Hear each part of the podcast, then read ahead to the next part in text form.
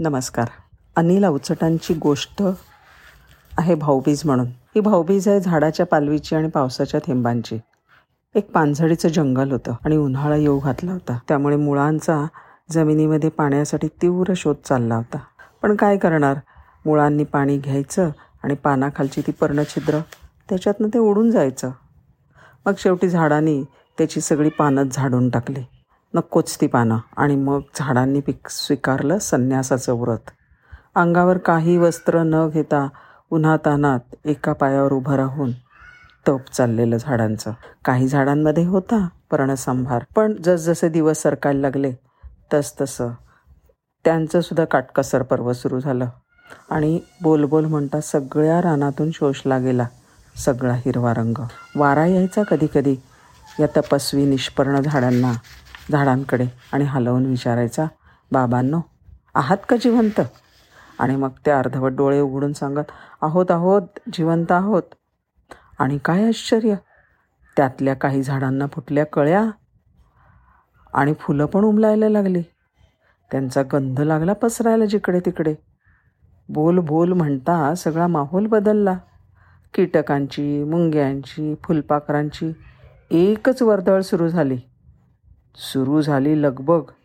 कधी फुलांसाठी चाललेला आणू नाही तर कधी एकमेकांमध्ये स्पर्धासुद्धा बघता बघता हिरवी पालवीसुद्धा आली आणि झाड एकदम जवान पोरासारखं झालं. किती ती सुंदर नवी पालवी. ती पालवी म्हणजे जीवनाची खूण. तोच तो टपोरेपणा तोच हिरवेपणा. पानांमधली तीच चमक. फार मस्त दिसत होतं ज जंगल एकदम. मु मुळांपाशी जरी पाणी नव्हतं तरीसुद्धा झाड वापरत होतं. आपलं अडीअडचणीला उपयोगी पड पडावं म्हणून ठेवलेलं ते पाणी. झाडांवरती सूक्ष्म लालसर पालवी उमलली. जणू काही तान्ह्या बाळाचं नाक डोळे हातापायांची बोटं. किती छोटी किती सूक्ष्म. आणि ती पालवी जगाकडे अगदी उमलत्या नेत्रांनी बघत होती. आता हे सगळं बघून सूर्याला आलं टेन्शन. अरे ह्या पानझडी जंगलाला तर एकदम कोंबच फुटले. कळ्याच आल्या फुलं पण आली. आता ह्यांना पाणी वेळेवर नाही मिळालं तर काय करणार? काय होणार ह्या पालवीचं? बरं आपण त्यांना काही होईल म्हणून जवळ जाऊन बघायला जावं तर जातील जळून. म्हणून तो राहायला लागला लांब लांब. मग सूर्याने सूर्य गेला समुद्रताईकडे. ती म्हणली मी काय करणार? माझं सगळं पाणी खारं. काय माझा उपयोग त्या नाजूक पालवीला? पण ती म्हणली थांब जरा. तू जरा माझ्या जवळ ये.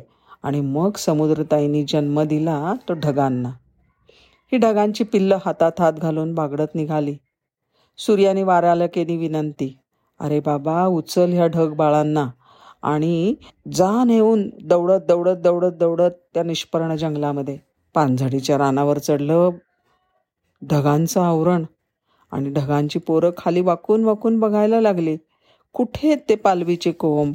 आपल्याला आईनी म्हणजे आपल्या समुद्र आईनी तिकडे खेळायला पाठवले ना? आपल्याला जायला पाहिजे. बघू बघू. बघता बघता ती इतकी खाली वाकली की लागलीच कोसळायलाच लागले. त्यांचे झाले गोल टप्पोरे सुंदर थेंब. आणि बरसायला लागले अख्ख्या त्या पानझडीच्या जंगलावर. पालवी अजून तरारली. बाहेर पडली. आणि बाहेर पडताना त्यांनी चढवले हिरवे कपडे. वाव! थेंब दादांना एवढा आनंद झाला की त्यांनी त्या पालवी तायांना मिठ्याच मारल्या. आणि त्यांचा आनंद इतका की आनंदाश्रू व्हायला लागले. झाडावरून खाली टपटप टपटप टपटप टपटप मग थेंबांचा पालवीताईनी केला पाहुणचार दादानी पण आणल्या होत्या बहिणीसाठी भाऊबीजेच्या भेटी. पण हळूहळू त्यांना निघणं भागच होतं. पाय उचलत नव्हता. पण खाली वाढलेल्या पानांमधनं जड पावलांनी ते थेंब निघाले. पाझरत पाझरत. पुढे दौडत. नदीच्या पाठीवर बसून आले परत समुद्राच्या आई समुद्र आईकडे बागडत बागडत. आईला सगळ्या प्रवासातल्या गमती जमती सांगायच्या होत्या ना.